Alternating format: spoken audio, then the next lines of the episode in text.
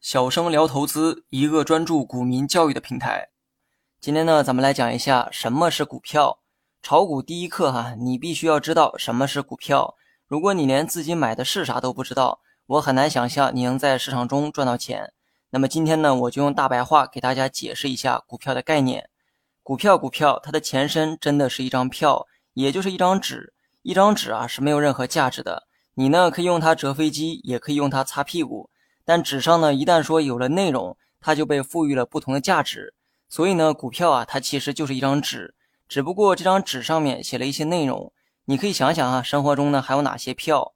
我替你想想，有机票、船票、车票等等。那么这些票呢，也都是一张纸，所以呢，它们跟股票的表现形式啊是一样的。这些纸上面写了一些内容，这些内容呢，赋予了你一定的权利。我们呢用火车票举个例子，火车票它就是一张纸。纸上面写了你可以享有的权利，那就是可以乘坐火车，但同时呢，也写了其他的条件，比如说你的姓名、列车的班次和乘坐的时间。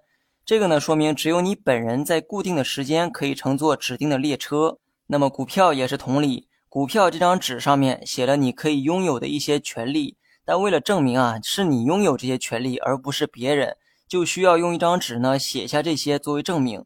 这个呢，就是股票最简单的理解方式。那么专业一点去讲，股票就是所有权凭证。所有权呢很好理解哈，你拥有哪些东西的权利就叫所有权。至于凭证呢，那就更好理解了。凭证的意思啊，就是证明，证明你的所有权。如果你拥有一套房子，你就会有一本房产证。房产证呢，就等于是所有权凭证。你隔空指着对面的房子说它是你的，没人会信这些。只有拿出房产证才能证明这一切。股票呢也是一样。它同样呢，也是一种证明。你拥有股票，就证明你拥有某家公司的资产。就像房子啊，它是一种资产；公司呢，它也是资产。你拥有的这个股票数量越多，证明你拥有该公司的资产就越多。咱们呢，继续用房子举例。假如说一套房子被十个人所拥有，那么每个人呢，都会有一本房产证来证明你拥有这套房子的一部分。虽然现实中啊没有这种先例，不过这个逻辑上是说得通的。房子呢不能被千千万万的人共同所拥有，但公司啊却可以。对于每一个拥有公司资产的人来说，就需要给他一样东西作为凭证，证明他拥有这家公司的一部分。而这个东西啊就是股票。另外呢，有些人可能分不清股份和股票的概念，其实呢二者没有本质的区别。对于没有上市的公司来说，把人们拥有的资产用份数作为单位，所以呢叫做股份。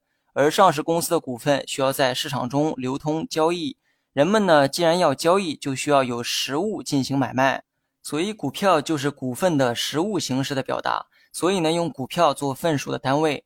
如果你学会了，别忘了在评论区回复六六六。好了，本期节目就到这里，详细内容你也可以在节目下方查看文字稿件。